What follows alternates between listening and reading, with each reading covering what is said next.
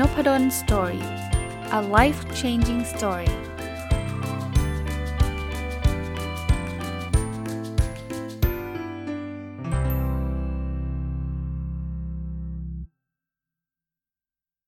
สวัสดีครับ ยินดีต้อนรับเข้าสู่นพดล story podcast นะครับ วันนี้น่าจะเป็นการรีวิวตอนที่ 5 ของหนังสือเล่มนี้นะครับ เป็นเป็นหนังสือที่ผมชอบมากนะครับโปรดโอบกอดมนุษย์ลูกนะ แล้วตอนที่ 5 เนี่ย บางคนบอกว่า เอ๊ะอาจารย์เคยรีวิวมา 5 ตอนก็บางเล่มก็น่าจะ2เล่มสองสาเล่มนะที่เคยรีวิวเยอะขนาดนี้ คือ2อสาเล่มก่อนหน้านั้นเนี่ย มันมี 6 700 หน้านะ แต่เล่มนี้เนี่ยมี 170 หน้า ไม่เคยรีวิว 5 ตอนกับหนังสือ 170 หน้ามาก่อนเลยนะครับอะวันนี้น่าจะเป็นตอนสุดท้ายนะครับ คือตอนที่ 5 นะครับ กับหนังสือลืมบอกชื่อโปรดอบกอดมนุษย์ลูกนะของคุณวีรพรนิติประภานะ บทนี้มีชื่อว่าค้นหาตัวเองไปด้วย ในเวลาที่ลูกค้นหาตัวเขานะถ้าเราฟังพอดแคสต์ที่ผมรีวิวหนังสือเล่มนี้นะจะพูดอยู่ตลอดว่า เราควรปล่อยให้ลูกเนี่ยเติบโต ปล่อยให้ลูกเนี่ยค้นหาสิ่งที่ดีที่สุดในชีวิตเขานะครับ คราวนี้กลับมันดมองที่ตัวเรามั่งคุณพ่อคุณแม่เนาะเขาบอกงี้เขาบอกว่า พอลูกเข้ามหาวิทยาลัยเนี่ย คือช่วงเวลาก่อนที่ลูกจะพ้นวัยหนุ่มสาวเข้าสู่วัยทำงานนะครับ สิ่งที่ลูกต้องเจอคือเขาเรียนหนัก แล้วก็มีกิจกรรมอีกมากมายนะเขาจะมีเวลาอยู่บ้านแล้วใช้เวลากับเราน้อยลงมากเลยนะถ้าถ้าตอนมหาวิทยาลัยเนี่ยคราวนี้ไม่ได้พูดถึงเขาละคราวนี้พูดถึงเราเขาบอกว่าถึงเวลาแล้วที่คุณจะหาอะไรทำนะบางคนติดลูกมากนะคือเอ้ยทำไมลูกไม่เหมือนเดิมทำไมลูกไม่มีเวลาให้ให้กับตัวเองเท่าเดิมตอนเหมือนตอนเด็ก ๆ ตอนเล็ก ๆ ก็เขาไม่ใช่เด็กๆแล้วไง เขาไม่ใช่เล็ก ๆ แล้วไงเขายังต้องเรียนหนักเขายังต้องทำอะไรเยอะแยะเลย ถามว่าแล้วพ่อแม่ทำไรเขาบอกว่างานอดิเรกจะช่วยทำให้เราผ่อนคลายครับ ไม่งั้นเนี่ยเราก็จะกังวลใจเกี่ยวกับลูกมากเกินไป บอกขณะที่ลูกต้องการเวลามากขึ้นเพื่อเตรียมตัวออกไปเผชิญโลกเนี่ยสิ่งที่เราควรทำคืองานอดิเรกนอกจากทาให้เราผ่อนคลายและผ่านเวลาไปอย่างเพลิดเพลินแล้วนะครับยังเป็นการเตรียมตัวที่ดีในการเข้าสู่วัยเกษียณอย่างมีคุณภาพด้วย เออ คนเลี้ยงลูกน่าจะทราบนะครับว่าโอ้ตอนเด็กๆเนี่ยเราก็หนักมากนะคือถ้าใครเลี้ยงเองเนี่ยก็จะรู้นะโอ้โหต้องลูกร้องลูกกินนมลูกหิวอะไรเงี้ยพอโตขึ้นมาหน่อย อยู่ประถมมัธยมเนี่ยเราก็บุ่นวายกับการรับส่งลูกที่บ้าน ไปโรงเรียนที่โรงเรียนกลับบ้าน การมุ่งการบ้านลูกโน่นนี่นั่นอะไรเงี้ยแต่พอลูกเข้ามหาวิทยาลัยเนี่ยเขาเขาเรียกว่าเขาเกือบจะอินดิเพนเดนต์ละเขาจัดการตัวเองได้ละ ตอนนั้นเนี่ยเราก็จะเข้าอยู่สู่วัย 50 ขึ้นแล้วล่ะนะโดยโดยธรรมชาติทั่วๆไปอย่างผมเนี่ยตอนนี้เลยเป็นเป็นเป็นมาตรงกับช่วงเวลาของผมตอนนี้เลย คือซึ่งลูกคนโตก็กำลังจะเข้ามาวิที่ไรเนี่ยมันก็แปลว่าอีก 10 10 ปีก็จะเกษียณนะนะเพราะนั้นเริ่มเริ่มใช้ชีวิตใช้ไลฟ์สไตล์แบบนั้นนะเราจะเข้าสู่วัยเกษียณได้อย่างมีคุณภาพนะใครที่มี list ที่อยากทำแต่ไม่เคยมีเวลาทำทำซะตอนนี้นะอยากไปเที่ยวอยากไปนู่นนี่นั่นอะไรเงี้ยนะอยากเต้นรำอยากเล่นดนตรีอยาก อยากตั้งบริษัทอยากอะไรเงี้ยช่วงนี้จะเป็นช่วงที่เรามีเวลามากขึ้น เขาบอกอย่าไปสนใจว่าคุณจะทำได้ดีแค่ไหนนะครับ แค่ให้รู้ว่าโลกนี้ยังมีสิ่งที่คุณอยากทำและชอบทำมากมาย แล้วคุณก็มีเวลาทำแล้วตอนนี้นะตั้งบริษัทก็อย่าไปคิดว่าโอ้โหฉันจะเอาเข้าตลาดหุ้นภายในปีนั้นปีนี้ไม่ต้องถึงขนาดนั้น หรือไม่ต้องไปทำอะไรซีเรียสนะเลี้ยงหมาเลี้ยงแมวปลูกต้นไม้เนี่ยบางทีเนี่ยเราเราเรา เราไม่เคยมีเวลาแบบนั้นให้กับตัวเองนะเขาบอกว่าเราจะได้กลับมาตื่นเต้นได้ใกล้ชิด และเห็นชีวิตที่เติบโตงดงามอีกครั้ง เหมือนเวลาที่เราดูแลลูกมาจนโตนะอันนี้ก็จะช่วยได้ หรือใครชอบทำงานอาสาสมัครเพื่อสังคมเนี่ยก็ช่วยได้นะเขาบอกว่าการทำเพื่อคนอื่นเนี่ยได้มากกว่าที่เราคิดเลย มันทำให้เรารู้สึกมีคุณค่านะมีความสำคัญ แล้วก็เข้าใจถึงคุณค่าของตัวเราว่า มันไม่ใช่แค่ เราเป็นพ่อแม่แล้วก็เลี้ยงดูแค่ลูกเท่านั้นนะ เราสามารถช่วยเหลือคนอื่นๆ ได้อีกเยอะเลยนะครับ อันนี้คือคือข้อคิดสำหรับคุณพ่อคุณแม่นะครับ ก็คนฟังนพดลสตอรี่ก็อาจจะมีลูกอยู่หลากหลายวัยนะบางคนก็อาจจะลูกเล็ก มีหลายท่านมาบอกว่าเนี่ยลูกอายุ 3 เดือน 4 เดือนอะไรเงี้ยก็ก็จะได้ไอเดียที่ที่พูดถึงลูกยุคนั้นนะครับ บางคนลูกอยู่มัธยมอยู่ประถม บางคนอยู่อยู่มหาวิทยาลัยนะ อีกอันนึงนะครับเรื่องของการรอคอยนะครับเขาบอกว่าโปรดจำไว้ว่าลูกของคุณเริ่มพูดเมื่อเขาพูด หัดคลานเดินกระโดด ในเวลาที่เขาทำเวลาที่เป็นเวลาของเขาเองคนเดียว ไม่ใช่เวลาเดียวกับเด็กคนอื่นนะครับ เพราะฉะนั้นเนี่ยเราเราไม่ต้องไปเร่งนะครับนะเขาบอกว่าบางทีเนี่ยการที่ลูกเราเรียนจบเร็วกว่าคนอื่นเนี่ยอาจจะถือเป็นเรื่องดี แต่ถ้าเขามีคนรักเร็วกว่าคนอื่น บางคนก็บอกไม่ดีเลยทำไมมีคนรักเร็วจังนะครับ เขาบอกว่าเด็กแต่ละคนเนี่ยเขาเรียกว่ามันมีพัฒนาการแตกต่างกันนะครับ แตกต่างกัน ดังนั้นเนี่ยคุณไม่ต้องไปไปเปรียบเทียบกับใครนะบางคนเนี่ยอออาจจะช้าหน่อยนะครับ เช่น ลูกของคุณเนี่ยอาจจะอายุ 40 กว่าที่จะคิดจะจะจะซื้อบ้านนะครับ อาจจะมีความคิดจะมีครอบครัวอายุ 50 ก็ก็ไม่เป็นไร หรืออาจจะประสบความสำเร็จตอน 60 ก็ไม่เป็นไรนะครับ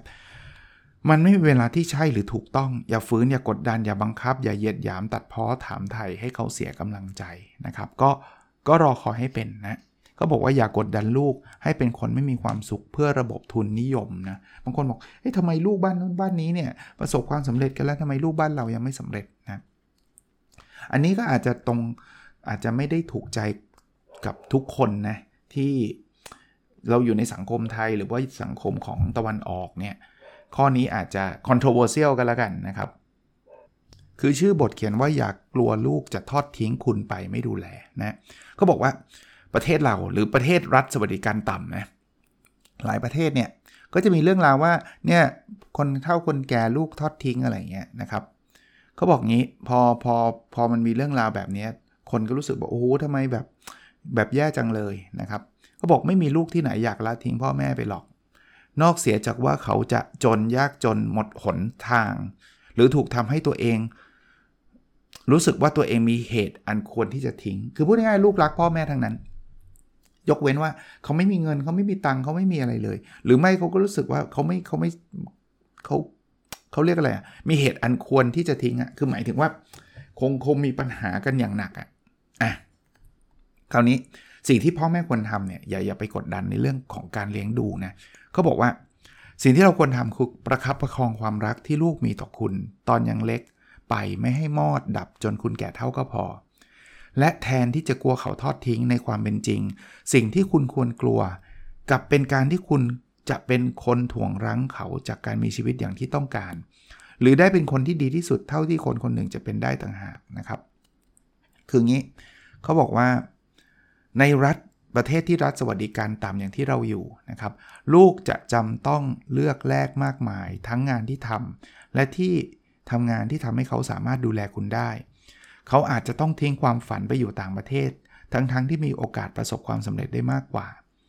เพราะคุณไม่สามารถปรับตัวอพยพตามไปอยู่กับเขาในโลกด้วยได้ เขาอาจจะต้องเลือกคู่ชีวิตที่ไม่ได้เข้ากับเขาได้มากนัก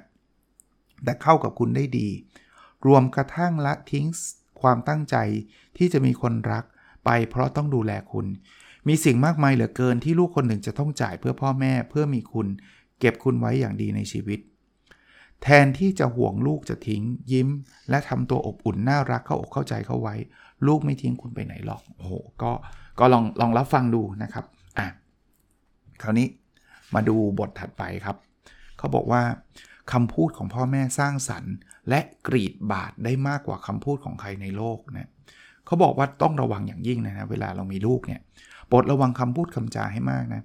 คำพูดผ่านออกปากไปแล้วเนี่ยมันเอาคืนไม่ได้นะแล้วมันจะติดในใจของลูกไปตลอด คือเขาบอกเขาใช้คำนี้เลยนะครับ บอกว่าอย่าพูดพล่อยๆ เพียงเพราะคนอื่นพูด หรือคิดว่าเป็นพ่อแม่คนจะพูดอะไรก็ได้นะครับ คือหลายครั้งหลายตอนเนี่ยคำพูดมันเขาบอกว่าเป็นทั้งคำอวยพรและคำสาปอะ มันไม่ใช่แค่การสื่อสารเท่านั้นนะมันสะท้อนถึงความคิดนะครับ เพราะฉะนั้นต้องต้องระวังกันแล้วกันนะครับต้องระวังไม่ไม่เช่นนั้นเนี่ยมันก็จะกลายเป็นสิ่งที่ติดใจอยู่อยู่กับอยู่กับลูกของเรานะครับ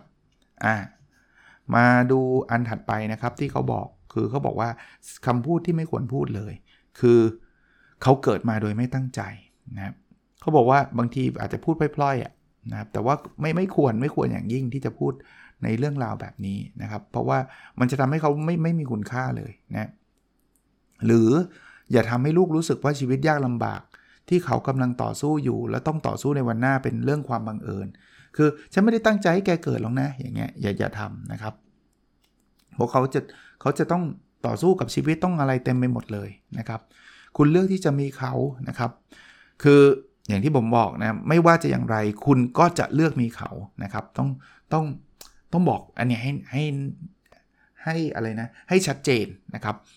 ย้อนเวลากลับไปได้คุณก็จะเลือกมีเขาอีกนะครับอย่างเงี้ยเขาจะมีความสุขนะเขาจะรู้สึกว่าตัวเองมีค่านะอีกอันนึงที่ไม่ควรพูดครับ อย่าบอกลูกว่าคุณจะมีชีวิตดีกว่านี้ถ้าไม่มีเขานะแบบบางคนนะอาจจะบอกว่า โอ้ยถ้าฉันไม่มีแกเนี่ย ป่านนี้ฉันไปไหนตอนไหนแล้ว ป่านนี้ฉันนู่นดีแบบชีวิตดีแล้ว พูดแบบนี้ไม่ดีเลยนะครับ เพราะฉะนั้นเนี่ยต้องต้องระวังแบบนี้นะครับอีกบทเรียนหนึ่งครับเขาบอกว่าไม่ว่าคุณจะตั้งปัดปราการไว้แน่นหนาเพียงไหนนะครับ กักกันเขาอย่างไร ชีวิตก็ยังหาทางมอบสุขทุกข์ให้เราทุกคนจนได้นะครับ คือบางคนเนี่ยพยายามที่จะแบบ ป้องกันลูกจากทุกอย่าง แต่ว่าสุดท้ายเนี่ยสุขทุกเนี่ยเราเราเรากันเขาไม่ได้เต็มที่หรอกครับ ประเด็นมาอยู่ตรงนี้ โปรดเข้าใจว่าแก่นสารไม่ได้อยู่ที่เราจะปกป้องลูกจากความร้าวฉานของชีวิตได้อย่างไรบ้าง แต่อยู่ที่การสร้างความพร้อมเผชิญให้เขาตั้งหากคุณต้องช่วยลูกให้เข้มแข็งพอที่จะรับมือกับความกระพ้องกระแพงร้ายกาจของโลก เข้มแข็งพอที่จะก้าวข้ามความเปราะบาง ประดามีของการเป็นมนุษย์ และลุกกลับมายืนหยัดสง่างามได้อีกครั้ง หลังจากล้มตั้งหาก ไม่ใช่ห้ามลูกใช้ชีวิตนะครับ อีกเรื่องที่ที่เราไม่ควรพูดคือดูอย่างลูกบ้านนั้นบ้านนี้ อันนี้ผมว่าหนังสือเกี่ยวกับลูกเกือบทุกเล่มเลยพูดถึงนะบอกอย่าเปรียบเทียบ ลูกใครก็ลูกเขา ลูกคุณก็ลูกคุณนะ อย่าทำให้เรารู้สึกอย่าทำให้เขารู้สึกว่า โอ้ยใครก็ไม่รู้ดีกว่าเขานะครับ พึงระลึกว่าลูกรักและพอใจที่ได้เกิดมาเป็นลูกคุณนะคุณจะยากดีมีจนแบบไหนเนี่ยลูกไม่เคยเรียกร้องพ่อแม่ให้เป็นอื่น หรือเป็นมากกว่าที่เป็นอยู่ เขาไม่เคยเห็นพ่อแม่ใครดีกว่าคุณนะเพราะฉะนั้นเราเราเองก็อย่าไปเปรียบเทียบเขาแบบนั้น หรืออย่าบูลลี่ลูกนะครับเขาบอกว่าคนแรก ๆที่บูลลี่เด็กๆเนี่ยไม่ใช่เพื่อนเขาไม่ใช่ใครนะแต่เป็นบุพการีหรือคนในครอบครัวนะครับ เพราะนั้นเนี่ยบูลลี่คืออะไร เช่นล้อเลียนเขา นะล้อเลียนเลือบรูปร่าง ล้อเลียนเรื่องหน้าตา สีผิว ความพิการบิดเบี้ยวนู่นนี่นั่น คือบางคนบอกว่าไม่ได้คิดอะไร ใช่เราไม่ได้คิด เราขำขำแต่ลูกไม่ขำครับ เพราะฉะนั้นต้องต้องระวังการบูลลี่ในในรูปแบบนี้นะครับเขาบอกว่าเวลาเคยเคยเห็นเด็กที่บูลลี่คนอื่นไหมบูลลี่คือรังแกคนอื่นเนี่ยเขาบอกเด็กพวกนั้นมีปมทั้งนั้นนะเคยโดนบูลลี่มาก่อนทั้งนั้นนะอาจจะโดนพ่อตีแม่ตีอาจจะโดน คือคือคนที่บูลลี่คนอื่น คือคนที่ไม่มั่นใจในตัวเองนะครับอะอีกเรื่องหนึ่งอันนี้เป็นกรณีที่บางทีสามีภรรยาทะเลาะกันเขาบอกอย่าด่าว่าประนามพ่อหรือแม่ของลูก ประเด็นแบบประเภทที่ว่า สมมติพ่อไปมีกิ๊ก แม่ก็จะแบบไม่ชอบพ่อใช่ไหมเกลียดพ่อก็คือเกลียดสามีตัวเองนั่นแหละ ก็ไปไปไปว่าลูกเลยว่า ไปบอกลูกเลยว่าพ่อเลวมาก พ่อนู่นนี่นั่น พ่อแบบเห็นแม่แบบ บนขี้บนอะไรมากก็ไปบอกลูกเขาบอกไม่มีความจำเป็นที่จะทำแบบนั้นเลยครับ โปรดจำไว้ว่าลูกไม่จำเป็นต้องเกลียดคนที่คุณเกลียด โดยเฉพาะคนที่คุณเกลียดเป็นคนเดียวที่เขารักมาชั่วชีวิต เขาไม่มีความจำเป็นต้องมารองรับความผิดหวังของคุณ ต่อชีวิตคู่และคู่ชีวิตของคุณนะอันนี้ก็ต้องระวังไว้หน่อยนะครับ ระวังไว้หน่อย อีกเรื่องหนึ่งคืออย่าทวงบุญคุณลูกครับ คือหลายคนเนี่ยบอกนี่ไงฉันเลี้ยงแกมาแบบนั้นแบบนี้แกเนี่ยจะต้องทำอันนี้ให้ให้ฉันก็บอกว่า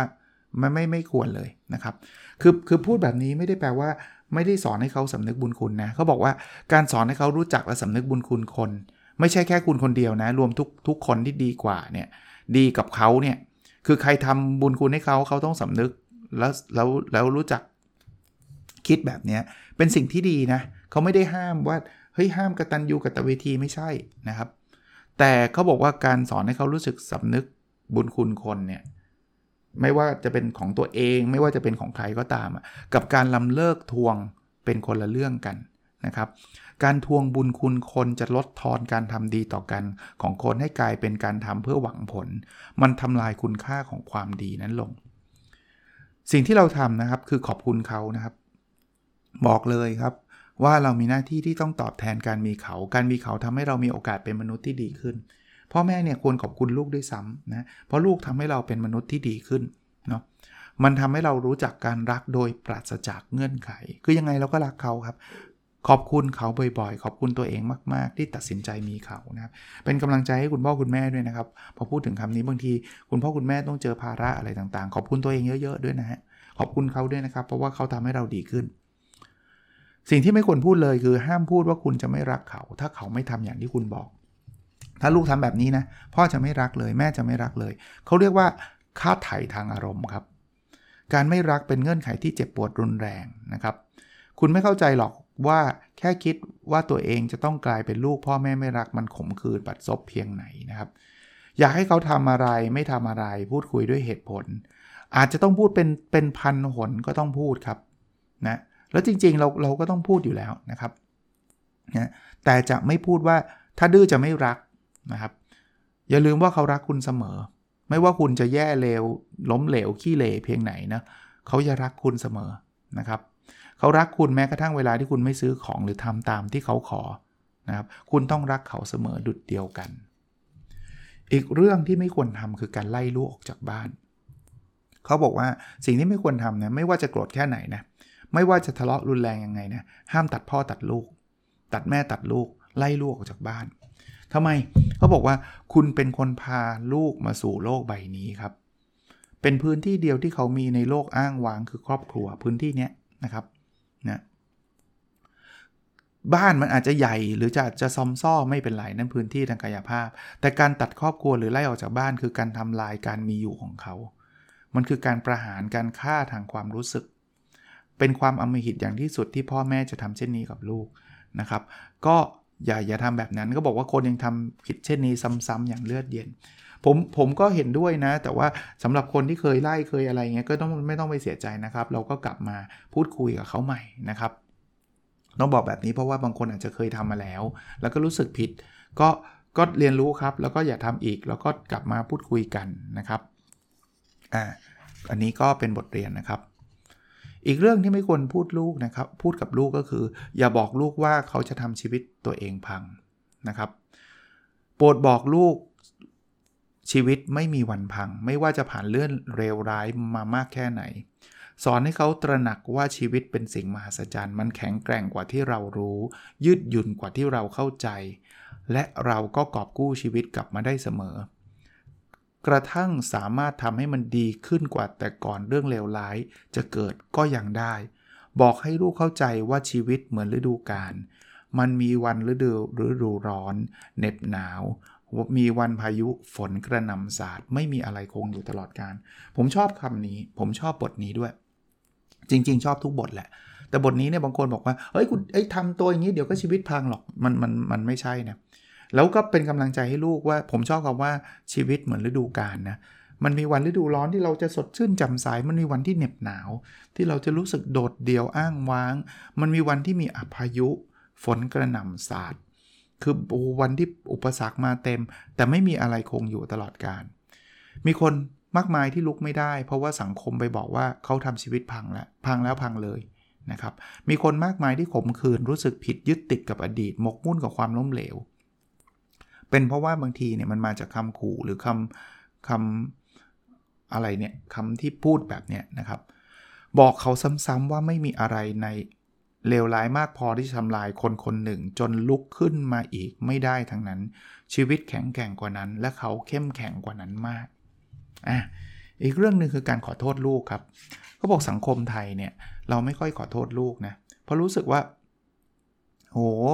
จะไปขอโทษได้ไง จริงๆ แล้วเนี่ยมันคือการให้เกียรติตัวเองเคารพตัวเอง ยอมรับความเป็นปุถุชนของตัวเอง เท่าเท่ากับการให้เกียรติลูก เคารพลูกและ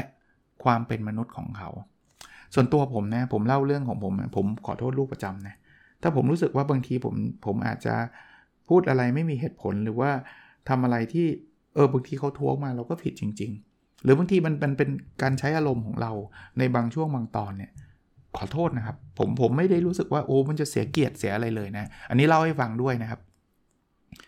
การขอโทษเนี่ยคือการบอกว่าคุณผิดพลาดได้ เช่นเดียวกับที่ลูกก็ผิดพลาดได้เช่นเดียวกัน ใครๆในโลกก็ผิดพลาดกันทางนั้น ขอโทษลูกเมื่อลูกทำผิดเมื่อคุณทำผิด อธิบายลูกเข้าใจว่าคุณเป็นคนคนหนึ่ง มีความมีความเปราะบางมีหลงผิดคิดไม่รอบคอบปากเขาพร่อยอ่อนแอไม่เป็นไรเลยครับ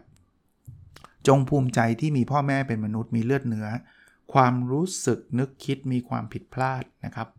และอธิบายด้วยนะว่าพ่อแม่แบบฉบับของละครโทรทัศน์เนี่ยมันมันมันถูกสร้างภาพนะในความเป็นจริงเนี่ยในฐานะปุถุชนเนี่ยพ่อแม่ทั้งหลายเนี่ยไม่ไม่ได้ต่างจากตัวเราอะคือทุกคนก็ผิดมันไม่ใช่ว่าเออบางคนไปดูซีรีส์ไปดูอะไรพ่อแม่เขาแบบไม่มีข้อผิดพลาดเลย อันนั้นมันมันมันทีวีนะครับ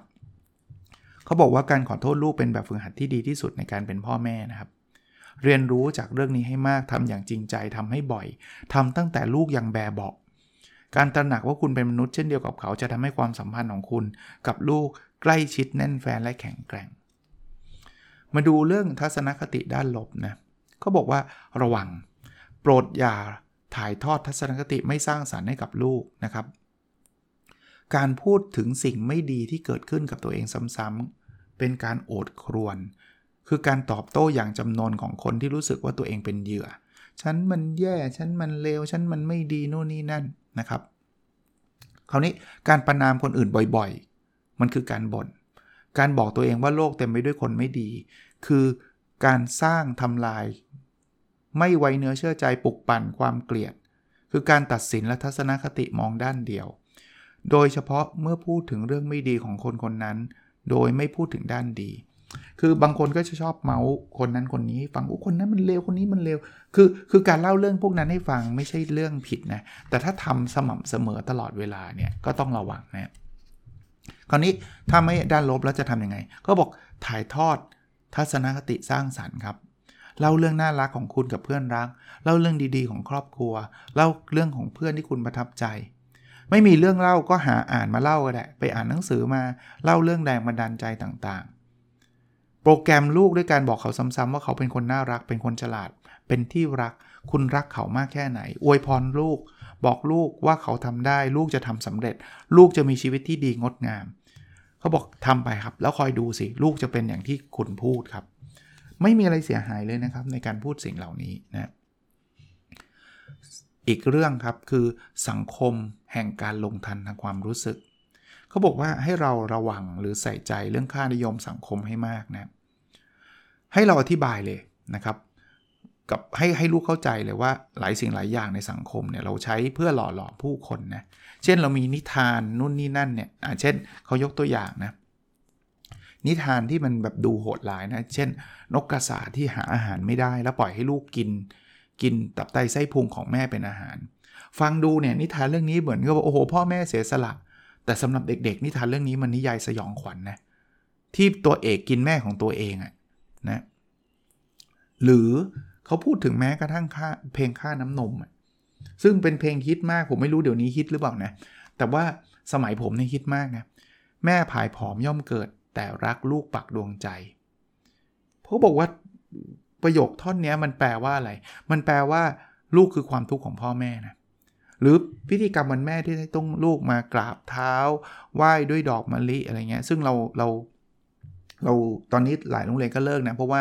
มันอาจจะทำให้คนที่ไม่มีแม่เนี่ยรู้สึกรู้สึกแย่นะเจ็บปวดนะและอีกอย่างหนึ่งคือเขาบอกว่าบางทีมันก็มันมันดูเหมือนเขาเรียกว่าอะไรอะ สูงส่งมากๆอะอารมณ์แบบนั้น คือหนังสือเล่มนี้เนี่ยอย่างที่ผมบอกนะบางคนอาจจะไม่ไม่เห็นด้วยก็พิธีกรรมมันดีก็ก็โอเคนะครับ แต่ว่าอันนี้เขาเล่าให้ฟังบอกว่า มันทำให้ลูกห่างจากแม่นะครับ มันมันมีความรู้สึกว่าแบบโอ้โหแม่เป็นเป็นสิ่งที่แบบเหนือมากๆอะคือคือพอเราต้องแบบสักการะขนาดนั้นน่ะนึกออกไหมฮะพอคือไม่ได้บอกห้ามเคารพคุณแม่นะแต่ว่าพิธีกรรมในลักษณะนี้มันทำให้ลูกห่างจากแม่ไปเยอะ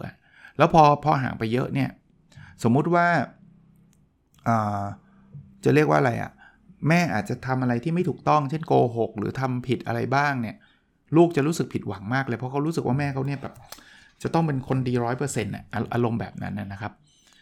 ค่ายศิลธรรมอะไรพวกนี้ก็ต้องระวังอีกเช่นเดียวกันนะครับ เพราะว่าบางทีเนี่ย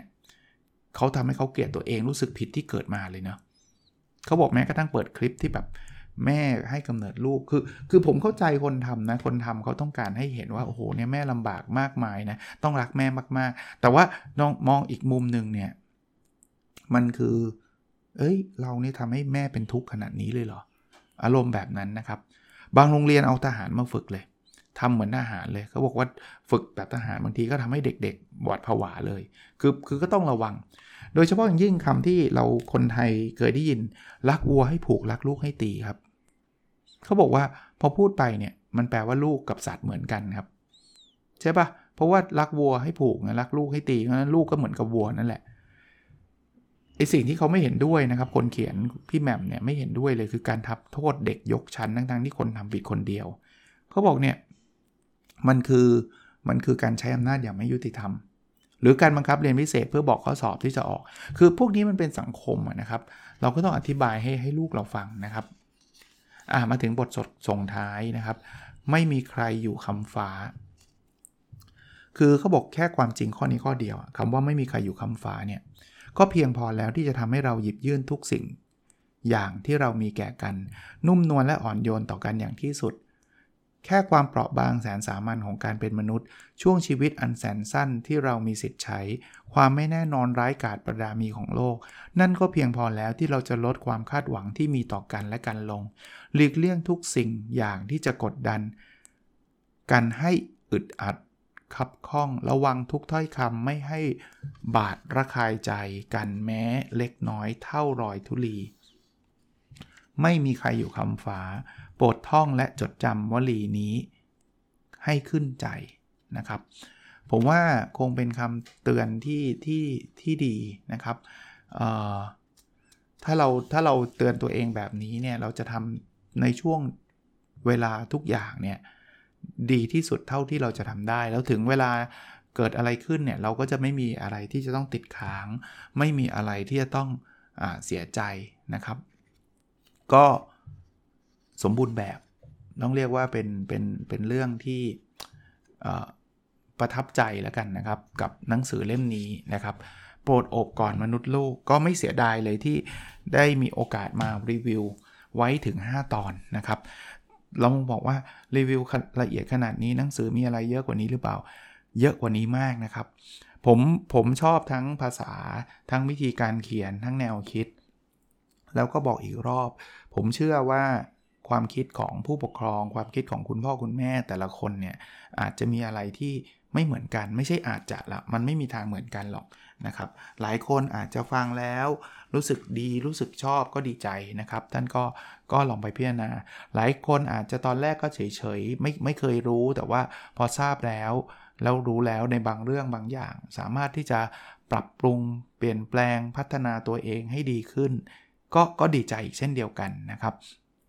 หลายคนอาจจะเคยทำผิดพลาดมาในอดีต ก็ไม่ต้องไปเสียใจยึดติดนะครับ เราก็เริ่มทำได้ตั้งแต่วันนี้นะครับ เปลี่ยนแปลงได้ตั้งแต่วันนี้ อะไรเปลี่ยนไม่ได้ก็ช่างมันนะครับ เอาทำวันนี้ให้มันดีที่สุดนะครับหรือแม้กระทั่งหลายคนฟังแล้วแบบโอ้โหอันนี้มันไม่ใช่แล้วเนี่ย มันคนละแบบคนละแนว ก็เปิดเป็นการเปิดหูเปิดตาแล้วกันนะครับ ว่ายังมีความคิดในรูปแบบแบบนี้อยู่ ถ้าท่านไม่เห็นด้วยท่านก็ไม่ต้องทำตามเท่านั้นเองนะครับ ก็ อย่างที่ผมเรียนนะครับเคารพความเห็นที่มันแตกต่างนะครับเคารพ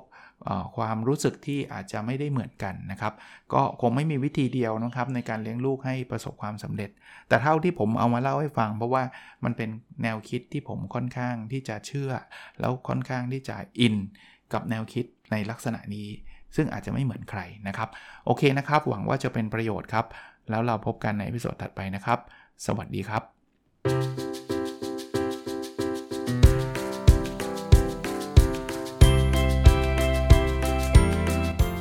n o p a d o n Story a life changing story